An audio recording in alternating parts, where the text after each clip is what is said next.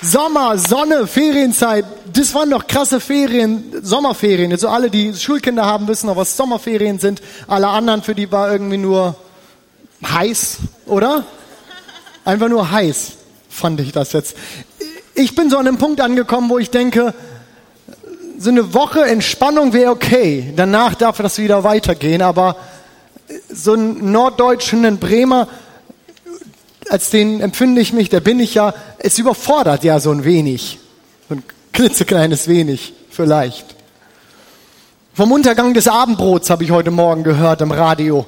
Ähm, die sagten irgendwie, wer hat um 18, 19 Uhr schon Zeit, noch Abendbrot zu essen bei den Temperaturen? Wer findet da noch Zeit für? Was macht das mit unserer Kultur? Brauchen, müssen wir Angst haben vor dem, wer wir sind? Oder werden wir jetzt alle Südeuropäer bei den Temperaturen? Mal gucken, was das mit uns macht. Aber es wird nicht so sehr heute mein Thema sein, über das Abendbrot zu reden, auch wenn wir heute schon das Abendmahl gefeiert haben und wir haben ja alle schon ein Happen jetzt intus. Das ist gut, oder? Wer hat Lust, Gottes Wort zu hören? Wer freut sich drauf? Wer hat Erwartung, dass Gott heute zu dir spricht? Sehr schön. Einige, das ist doch schon mal gut.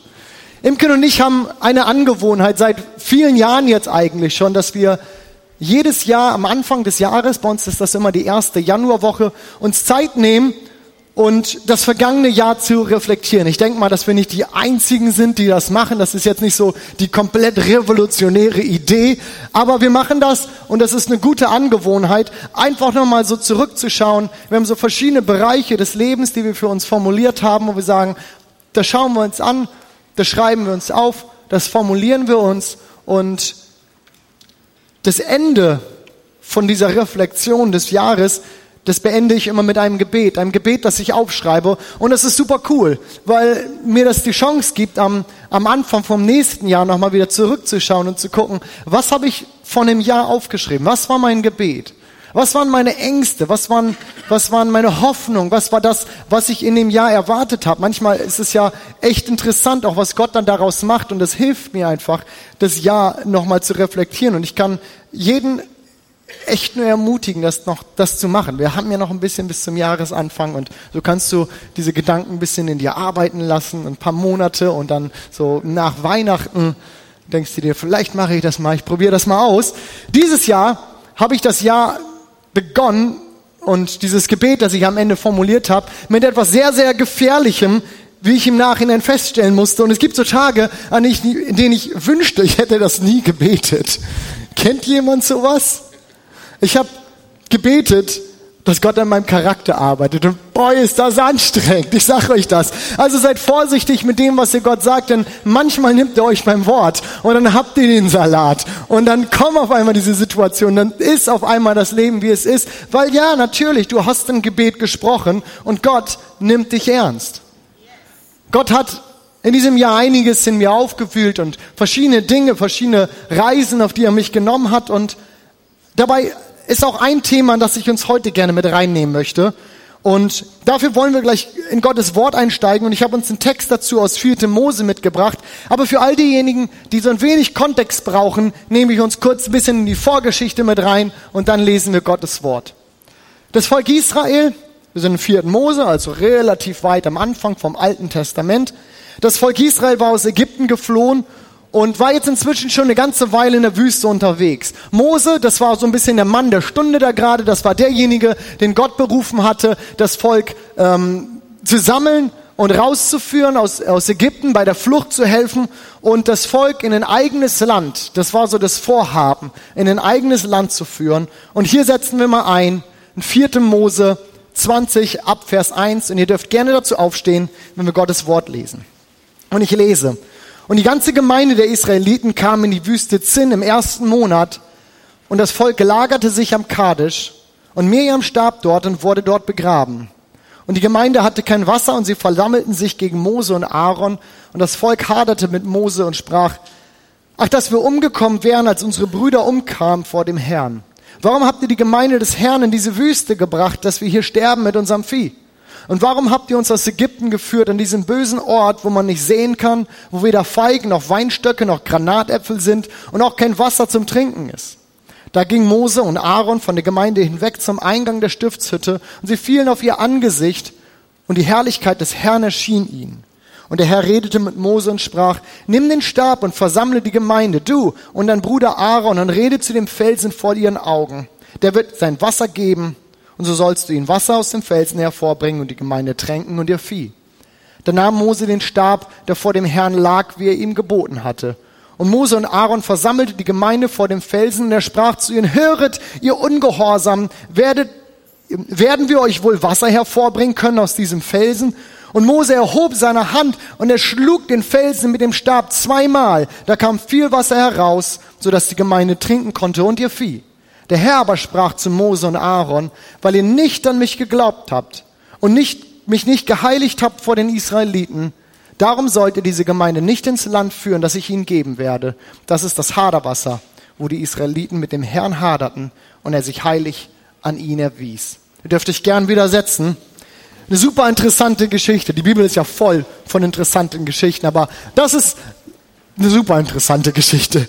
Eine Geschichte mit einer gewissen Tragik, muss man ja schon sagen. Das Volk Israel ist mal, mal, mal wieder unzufrieden, mal wieder am Meckern. Sie sind nicht zufrieden mit ihrer Situation. Sie haben den Blick auf Gott mal wieder verloren und sie rebellieren gegen Mose und Aaron, gegen ihre Leiter hier. Mose war aber kein Anfänger. Das hier passiert ihm ja nicht zum ersten Mal. Wir lesen das immer wieder. Das ist wie so, eine, so, so ein wiederkehrendes Erlebnis, dass das, das Volk den Blick auf Gott verliert und unzufrieden wird. Und Mose, Mose fängt sie immer wieder, immer wieder mal ein. Und auf den ersten Blick macht Mose auch genau das hier, was man von ihm erwarten würde. Er tut eigentlich alles Richtige. Er geht zur Stiftshütte, dort, wo Gott sich lagert, wo Gott wohnt, hier in diesem Camp. Er sucht Gott er fragt nach Rat und Gott gibt ihm Anweisungen. Geistlich gesehen ist das hier astrein. Geistlich gesehen kann man hier nichts dran aussetzen. Doch dann tritt Mose vor das Volk und er mault sie an. Ja, manchmal sind das wirklich diese Kleinigkeiten, die, die passieren. Er schlägt mit seinem Stab auf den Fels, obwohl Gott ihm gesagt hat, er sollte lediglich zu dem Felsen reden. Gott hatte ihm nicht gesagt, sauer, böse zu sein mit dem Volk. Gott wollte an diesem Punkt das Volk einfach nur versorgen. Und Mose reagiert völlig über. Die Konsequenz ist, dass er und Aaron nicht mit dem Volk Israel in das gelobte Land einziehen dürfen. Schade Schokolade, würde meine Tochter jetzt sagen. Doch die Frage ist doch, wie sind wir hier hingekommen? Wie konnte es passieren, dass ein so weiser, ein so, so erfahrener Leiter wie Mose hier so völlig die Fassung verliert? Ein Mann, der an anderer Stelle sich immer wieder schützend vor dieses Volk stellt, immer wieder schützend vor und zwischen dieses Volk und Gott stellt, die in ihrer Sturheit Gott gegenüber eigentlich ständig auf die Probe stellen. Normalerweise, er wirft sich immer dazwischen und sagt, Gott, sei, sei diesem Volk gnädig. Aber nicht dieses Mal. Was war anders? Was war passiert? Warum? Ich glaube, dass wir einen Hinweis hierzu in den, in den ersten Sätzen von dem Text finden, den wir gerade gelesen haben. Ganz leicht zu überlesen, aber für Mose absolut folgenschwer. Lasst uns deswegen nochmal da reinschauen, in den ersten Vers des 20. Kapitels. Und die ganze Gemeinde der Israeliten kam in die Wüste Zin im ersten Monat und das Volk lagerte sich im Kadesh. Und Mirjam starb dort und wurde dort begraben. Hier ist es wichtig, nochmal ein wenig Hintergrundwissen, ein bisschen Information mit dazu zu ziehen, damit wir verstehen, was hier passiert. Denn wer war diese Mirjam? Wer war diese Frau, die hier stirbt? Mirjam war Moses große Schwester. Und Mirjam ist für den Bibelleser oder den Disney-Filmgucker keine Unbekannte. Miriam, es war die Schwester, die den Korb verfolgt hatte, in die Moses als Baby am Nil ausgesetzt wurde. König der, nee, was war das? Der Prinz von Ägypten oder sowas? War der Film, glaube ich. Wer das gesehen hat, kann sich vielleicht so ein bisschen erinnern. Das war diese Schwester, das ist diese Miriam. Miriam, das ist die Schwester, die, den, die die Tochter des Pharaos anspricht, nachdem diese diesen Korb da rauszieht und sagt, ich habe eine Idee. Ich weiß, wer dieses Kind großziehen kann. Ich weiß, wer dieses Kind erziehen kann. Sie war mit Aaron zusammen eine ganz wichtige Säule, auch beim, beim Auszug des Volkes aus Ägypten. Sie stand an Moses Seite. Ja, selbst bei den Propheten lesen wir später noch, von ihr zusammen mit Aaron und Mose, wie sie genannt ist, wenn es um diesen Auszug aus diesem, aus, aus diesem Land geht. Dort heißt es, ich lese hier aus Micha, aus dem sechsten Kapitel, habe ich dich nicht aus Ägyptenland geführt und aus der Knechtschaft erlöst und vor dir hergesandt Mose und Aaron und Mirjam. Und dann die Tatsache, dass benannt äh, wird, wann und wo sie stirbt und wo sie begraben wird. Das das, das wurde eigentlich nur ganz wichtigen Persönlichkeiten einer Gesellschaft zuteil. Und diese Mirjam stirbt. Und Mose nimmt sich scheinbar keine Zeit, sie zu betrauern. Zumindest lesen wir nichts davon. Man kann jetzt sagen, gut, vielleicht hat man das nicht aufgeschrieben. Aber ein paar Verse später lesen wir dann, dass auch Aaron stirbt. Und dort heißt es, und als die ganze Gemeinde sah, dass Aaron tot war, beweinten sie ihn 30 Tage, das ganze Haus Israel. Bei Mirjam hingegen geht Mose so zum Tagesgeschäft über. Nun könnte man sagen, du, du schaust hier aber auch sehr, sehr genau hin und lässt so den Platz zwischen den Zeilen sehr lebendig werden. Mag sein, mag sein, dass da eine gewisse Interpretation drinne ist. Aber ich finde es schon auffällig, dass genau nach dieser Begebenheit, genau nachdem die Bibel uns sagt, dass Miriam stirbt und hier begraben wird, wir diesen fatalen Fehler, diesen fatalen Leitungsfehler bei Mose lesen. Ich glaube, der Grund, der Grund, warum Mose hier versagt ist, eigentlich ganz simpel.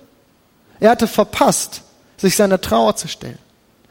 Er handelt hier aus einer emotional labilen, er handelt hier aus einer emotional nicht verarbeiteten Gemütslage heraus. Das kann mal gut gehen. Das kann mal eine ganze Weile gut gehen, glaube ich. Dass wir uns selbst nicht die Zeit einräumen, die wir eigentlich brauchen wenn wir uns unseren Gefühlen nicht stellen, wenn wir da einfach drüber hinweggehen, unsere emotionalen Tanks leer laufen lassen. Das kann mal gut gehen. Doch gesund ist das ganz sicher nicht. In Moses Fall war das absolut fatal. Im Buch der Sprüche, ein ganz faszinierendes Buch, müsst ihr mal lesen. Ich lese das gerade durch, wieder total spannend. Da heißt es, was ich dir jetzt rate, ist wichtiger als alles andere. Das müssen wir uns mal auf die Zunge zergehen lassen. Was ich dir jetzt rate, ist wichtiger als alles andere. Behüte dein Herz, das entscheidet über dein Leben. Und so einleuchtend dieser Vers vielleicht auch ist, und wenn ich jetzt eine Umfrage machen würde und uns ganz kurz Bedenkzeit geben würde, vermutlich würde ich hohe Zustimmungswerte bekommen, wenn ich fragen würde, wer kann diesem Vers zustimmen? Und dennoch glaube ich, dass es genau dieser Punkt ist, an dem wir immer wieder in Not geraten. Es ist genau der Punkt, an dem ich immer wieder in Not gerate. Wenn ich nachlässig damit werde, mich um mich selbst zu kümmern, um mein Herz, um meine emotionale Gesundheit, um meine Seele. Und das Ergebnis ist, dass ich ähnlich wie Mose hier charakterlich schwach werde. Ich bin ungeduldig in Situationen, in denen ich normalerweise geduldig wäre. Ich werde lieblos mit Menschen, die mir doch so wichtig sind. Oder ärgere mich über Dinge, die mich eigentlich nichts angehen oder die mich eigentlich völlig kalt lassen sollten. Und, und das finde ich an diesem Punkt, das finde ich an diesem Punkt unheimlich wichtig. In all dem, in all dem kann ich Jesus noch so dolle lieb haben. Ich kann noch so viel in die Kirche gehen und mitarbeiten, machen. Ich kann jeder Omi über die Straße helfen. Geistlich kann alles top sein. Geistlich kann erstmal alles richtig aussehen. Doch wir Menschen, wir sind nicht so eindimensional gestrickt, dass wenn es einem Teil von uns gut geht, alle anderen im Grunde genommen auch in Ordnung sein müssten. Ich kann Jesus noch so dolle lieb haben. Und trotzdem gerät hier irgendwas aus, aus den Fugen. Wir bestehen nun mal nicht nur aus Körper oder nicht nur aus Geist. Wir bestehen aus Körper, Geist und Seele.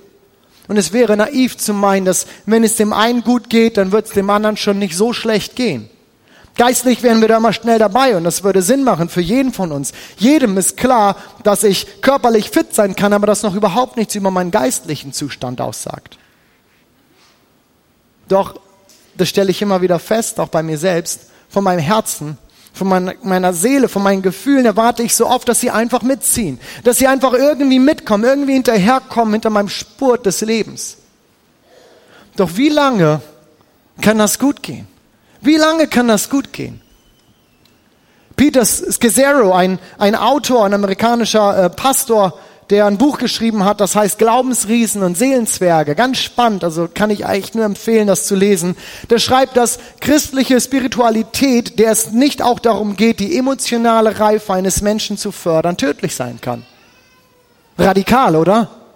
Dass, dass christliche Spiritualität, der es nicht auch darum geht, die emotionale Reife eines Menschen zu fördern, tödlich sein kann. Unheimlich radikal. Aber ich wette, Mose wird dem zustimmen.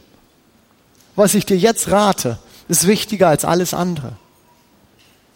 Behüte dein Herz, denn es entscheidet über dein Leben.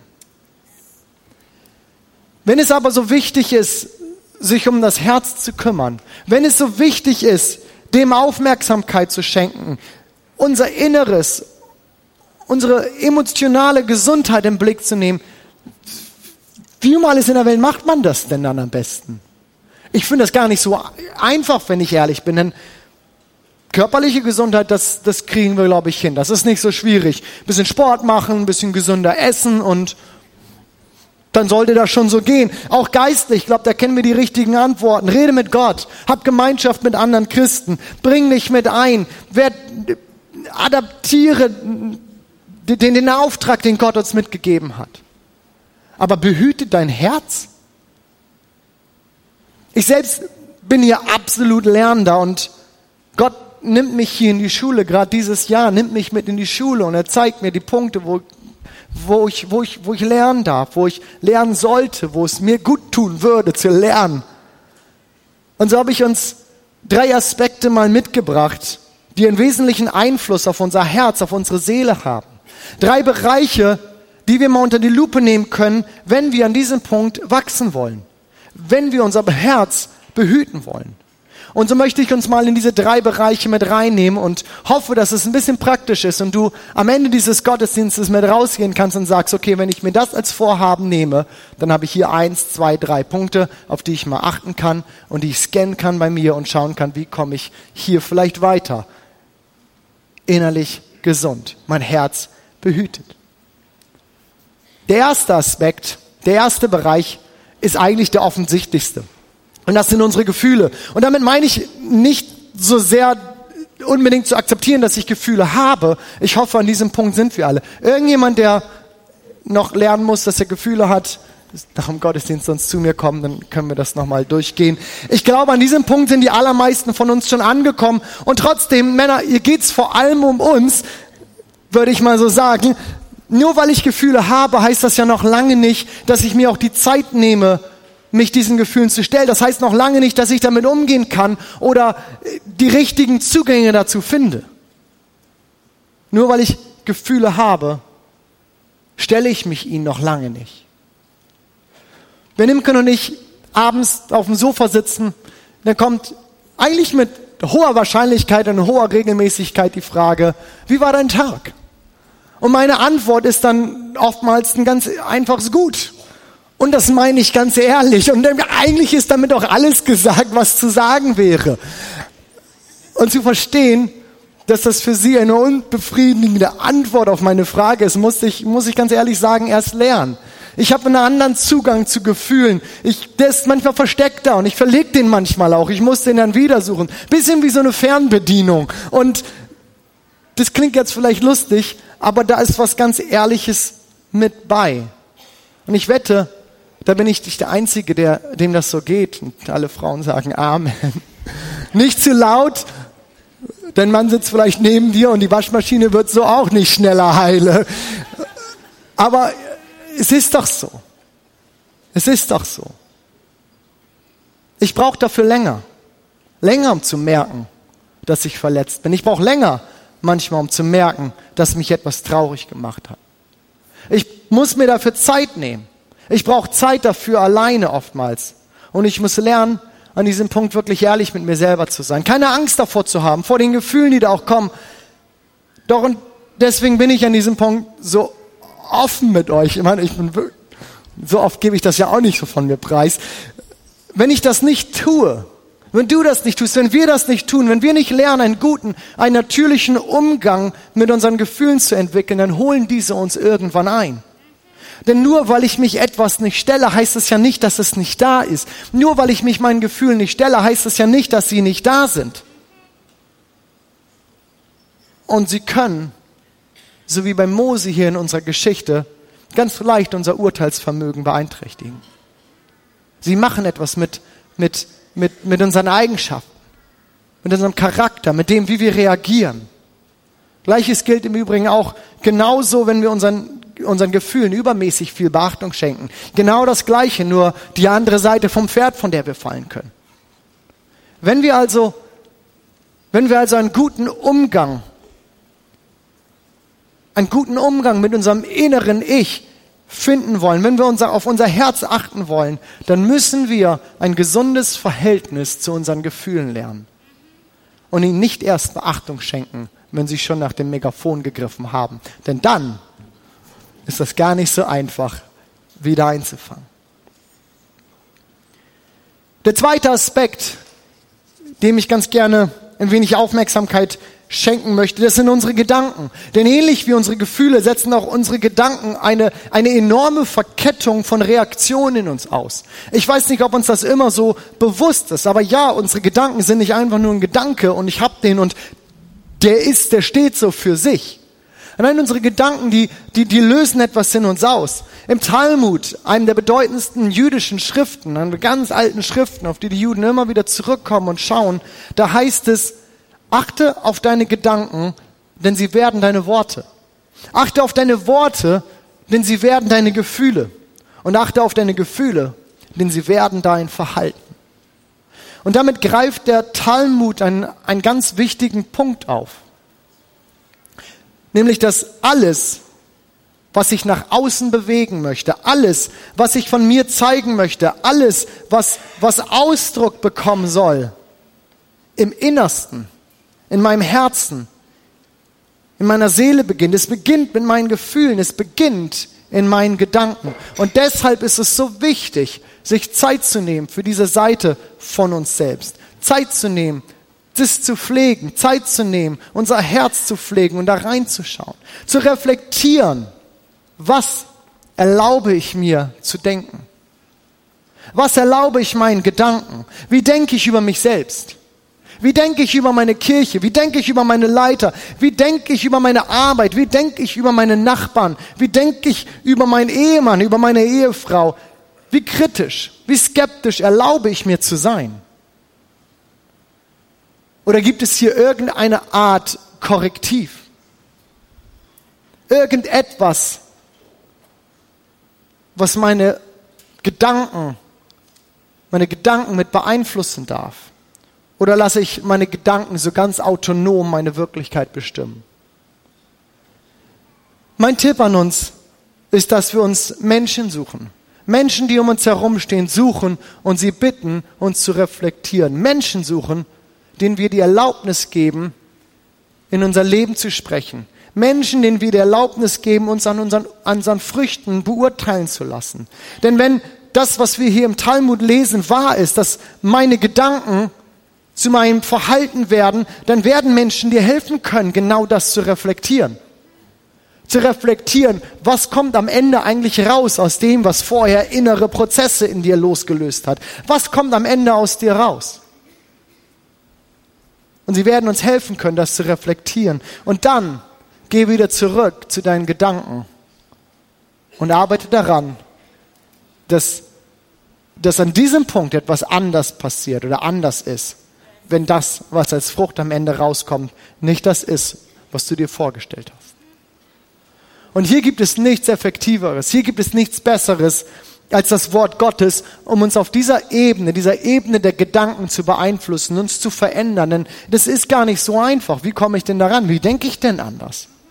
Ich muss andere, andere Dinge haben, die mich beeinflussen. Ich muss andere Dinge auf mich zuführen, die meine Gedanken wieder prägen, die meine Gedanken wieder beeinflussen. Dein Wort ist ein Licht auf meinem Weg, so heißt es im Psalm 119. Und genau das ist der Punkt, an dem wir unsere Gedanken beeinflussen können. Es gibt nichts Effektiveres. So, nimm deine Bibel und lies. Nimm deine Bibel und lies. Wenn du dich auf dieser Ebene der Gedanken verändern möchtest, wenn du anders über dich selbst, anders über die Menschen um dich herum, anders über dein Leben äh, denken willst. Es gibt hier sicherlich viele Dinge und ganz viele Tools, das zu machen und manchmal braucht man auch Hilfe, manchmal braucht man Seelsorge, Begleitung, wie auch immer. Da gibt es sicherlich ganz viele, ganz viele Ansätze, die wichtig sind. Aber nimm deine Bibel und lies. Das ist eine Sache, die kannst du heute noch beginnen, heute noch anfangen. Und sie ist so effektiv. Der dritte Aspekt, den ich ausgemacht habe, um uns auf, auf, auf dieser Ebene, um, um, um, uns, um uns zu prägen, nämlich unser Herz zu behüten, das sind unsere Beziehungen. Das mag auf den ersten Blick vielleicht etwas verwundern, denn was haben meine Freunde mit meinem Zustand meines Herzens zu tun? Ist eine interessante Frage. Doch ich glaube, dass, dass sie mehr damit zu tun haben, als uns manchmal bewusst ist. Denn die Menschen, mit denen wir uns umgeben, sie beeinflussen uns. Ob wir das wollen oder nicht. Ob uns das bewusst ist oder nicht. Und ich denke, uns ist klar, dass es Menschen gibt, die uns besser tun als andere. Es gibt Menschen, die, die das Beste irgendwie uns, aus uns herausziehen und andere, die uns immer wieder in ungesunde Verhaltensmuster zurück oder reinführen. Menschen, die uns aufbauen, die uns ermutigen. Es gibt Menschen, die schaffen, irgendwie alles um und an und in uns schlecht zu machen. Unsere Job, unsere Freunde, unsere Berufung, unsere Kirche, alles ist irgendwie schlecht. Doch weil Beziehungen, weil Freundschaften in der Regel nichts rein Rationales ist. Nein, ich habe eigentlich noch keine Freundschaft gefunden, die rein rational ist, sondern in der Regel eigentlich in allen Fällen etwas hoch Emotionales ist. Etwas, was mit meinen Gefühlen damit zu tun hat. Wird es unser Herz, äh, Herz beeinflussen, ob ich will oder nicht. Zeig mir deine Freunde und ich sag dir, wer du bist. So heißt es schon in einem alten griechischen Sprichwort und auch die Sprüche greifen was ähnliches in einem, äh, einen der Verse auf, in Sprüche 13, Vers 20. Dort heißt es, wenn du dich mit vernünftigen Menschen oder wenn du mit vernünftigen Menschen Umgang pflegst, wirst du selbst vernünftig. Wenn du dich mit Dummköpfen einlässt, schadest du dir nur. Wenn wir also auf unser Herz achten wollen, wir sind immer noch an diesem Punkt achte auf dein Herz. Wenn du also auf dein Herz achten möchtest, dann sollten wir uns fragen, wer sind die Freunde, wer sind meine Freunde, die das Beste in mir zum Vorschein bringen lassen? Wer sind die Menschen um mich herum, die das Beste in mir zum Vorschein bringen lassen? Und mit diesen Menschen verbringe Zeit. Mit diesen Menschen verbringe Zeit.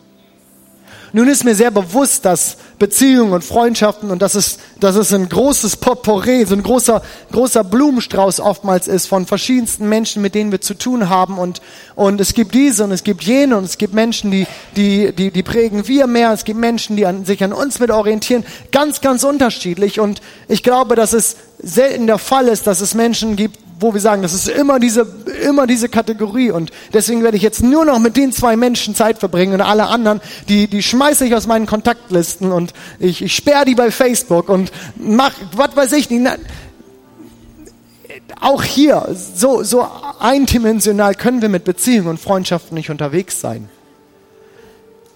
Aber identifiziere die Menschen in deinem Leben, die genau dies tun, die das Beste aus dir herausziehen, die das Beste zum Vorschein bringen, die dich positiv beeinflussen, die dich ermutigen, die da sind und, und wenn du Zeit mit ihnen verbringst, du danach merkst, ja, mir geht's besser.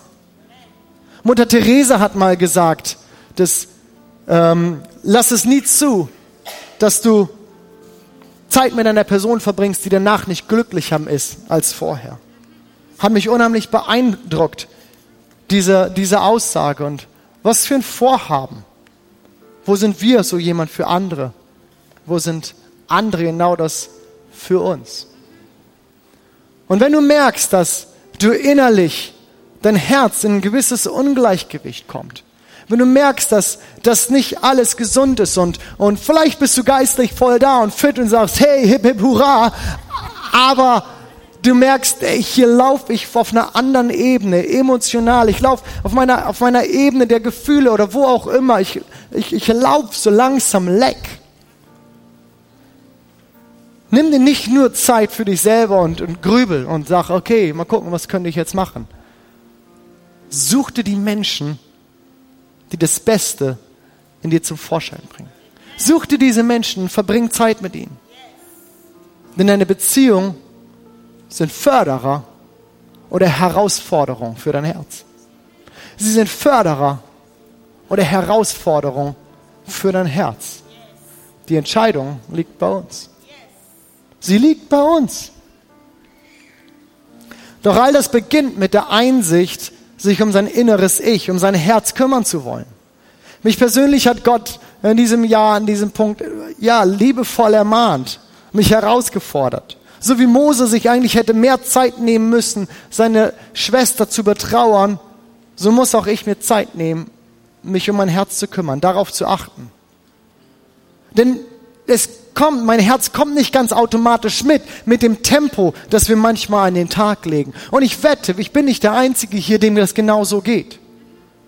Und deswegen ist meine Herausforderung an uns alle, an jeden Einzelnen hier heute Morgen. Hör mal in dich hinein. Frag in dich hinein und frag Gott, für welche inneren Tanks, für was du dir vielleicht mal mehr Zeit nehmen solltest.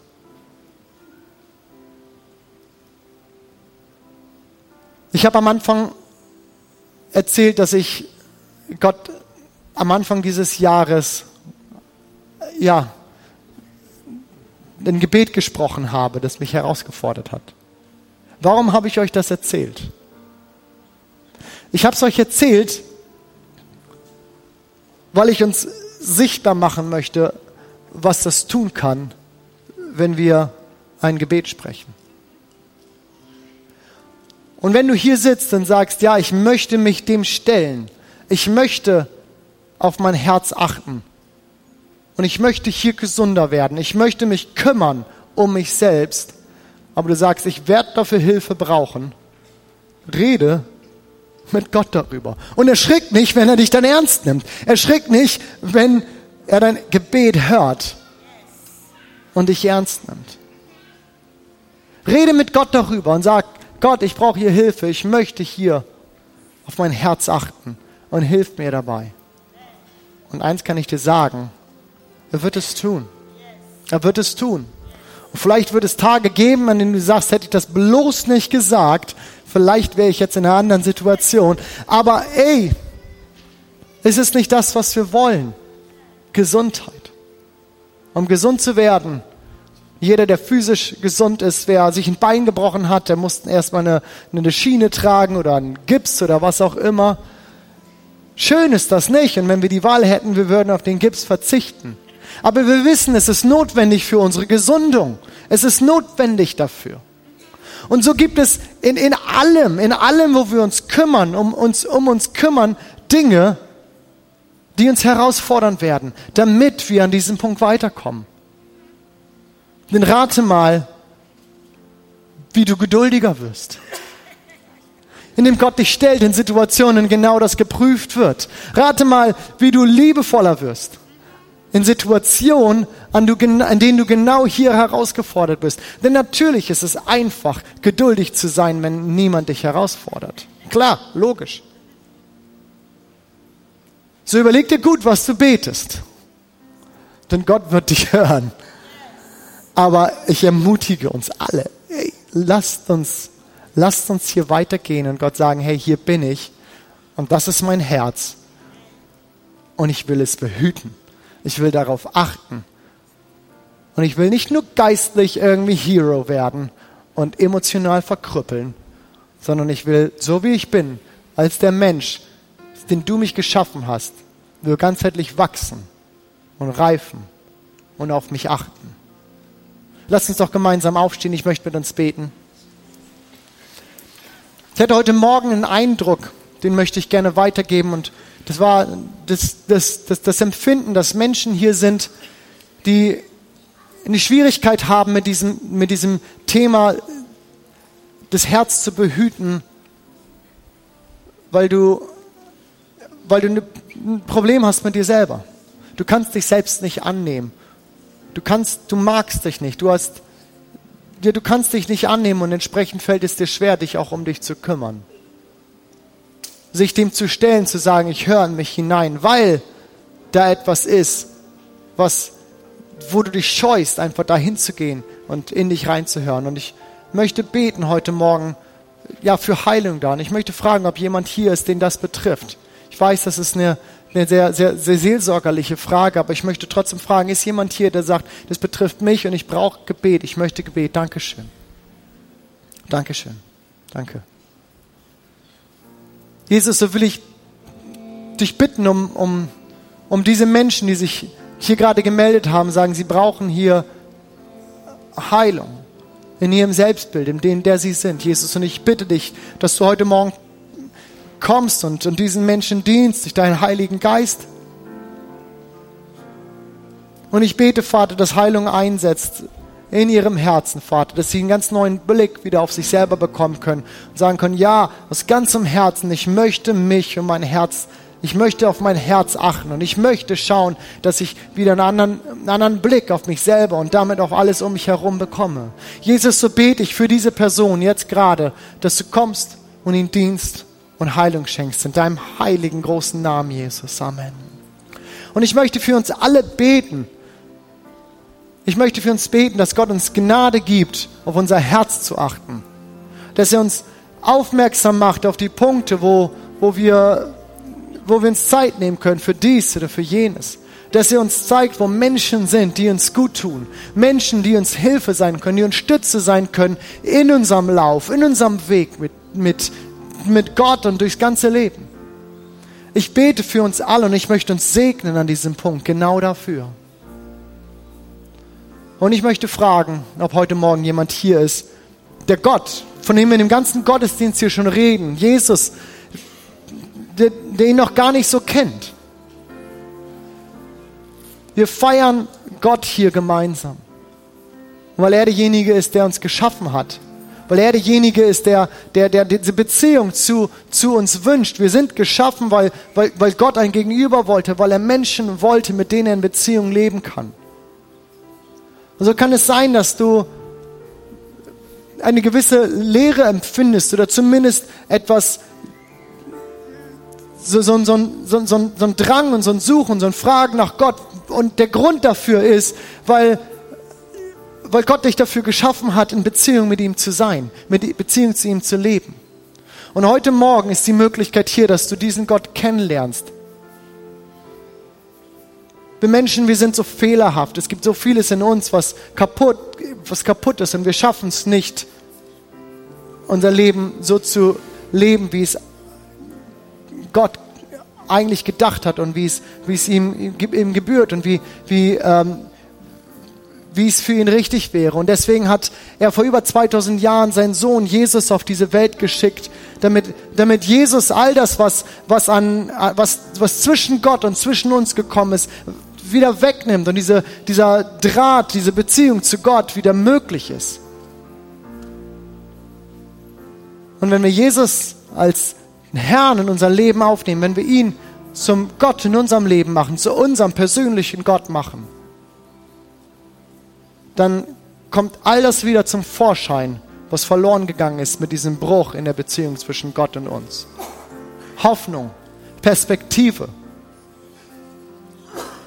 eine Klarheit, warum wir auf dieser Welt sind. Leben, wie wir es nicht anders uns vorstellen können. Und genau all das ist möglich an diesem Punkt, wenn wir Gott sagen, hier bin ich, ich will dich kennenlernen. Jesus, ich gebe dir mein Leben. Und so werde ich gleich fragen, ob Leute hier sind heute Morgen, die sagen, ich möchte diesen Schritt gerne gehen. Ich möchte diesen Jesus gerne kennenlernen. Und ich werde dich bitten, kurz deine Hand zu heben, damit ich das sehe, ob du da bist. Ich würde sehr, sehr gerne für dich beten und es ist auch für dich vielleicht nochmal so ein ganz sichtbares Zeichen zu sagen, ja, ich habe hier eine Entscheidung getroffen, ich möchte diesen Jesus gerne kennenlernen. Und du musst noch nicht alles verstanden haben. Du musst, du machst nichts, was du irgendwie nicht rückgängig machen könntest, wieder, wenn du sagst, oh, das wird doch nicht irgendwie meins. Aber was ich dir versprechen kann, ist, dass dieser Jesus Hoffnung gibt, dass er Leben geben kann und ist das Beste, was mir je passiert ist und es ist für hunderte von Leuten hier das Beste, was ihnen je passiert ist, Jesus kennenzulernen. So, meine Frage heute Morgen, ist jemand hier, der sagt, ich würde diesen Jesus gerne kennenlernen? Dann zeig mir doch jetzt deine Hand. Ich würde so gerne für dich beten. Und glaub mir, es ist was Gutes. Dankeschön. Ist noch jemand da, der sagt, ich würde diesen Jesus gerne kennenlernen? Trau dich. Dankeschön. Ja, Dankeschön. Es ist gut, wenn du hier bist und sagst, ich möchte das gerne. Und dein Herz, dein Herz schlägt und sagst, ah, ich weiß, das bin ich, aber wirklich trau dich, versuch es. Ich gebe dir noch einen kurzen Moment. Ist jemand der, der sagt, ich möchte gerne Jesus kennenlernen? Zeig mir deine Hand. Danke für all die Personen, die sich gemeldet haben. Und es ist so stark, diese Entscheidung, die du gerade getroffen hast, ist so stark. Ich würde mich freuen, nach dem Gottesdienst mit dir reden, beten zu können. An den Seiten werden wir Gebetsteams haben. Geht auf die zu, die beten mit euch, die erklären euch alles weitere, was jetzt die nächsten Schritte sein können und sein ähm, äh, ja, sein können für dich und wie du weiterkommst, auch in deinem Glauben, in der Beziehung mit Gott. Und ich möchte für dich beten, Jesus, ich danke dir für die Menschen, die gerade eben gesagt haben, sie sie dich kennenlernen wollen. Und ich bete, Vater, für so eine tiefe Offenbarung im Herzen von dir. Herr, dass sie deine Liebe erkennen, dass sie die Hoffnung erkennen, die du weitergibst, dass sie erkennen, wie angenommen sie sind bei dir, dass sie Kinder von dir sind, Jesus. Ich danke dir, Vater, für all das, was du in ihrem Herzen und in ihrem Leben tun wirst. Und so segne ich sie in deinem Namen, Herr. Und für uns alle bete ich, dass wir dich erkennen, Jesus, ganz neu, so wie du bist. Und dass dieser Tag etwas ist, den wir nicht vergessen, Herr, weil du zu uns gesprochen hast, Herr. Halleluja, Jesus.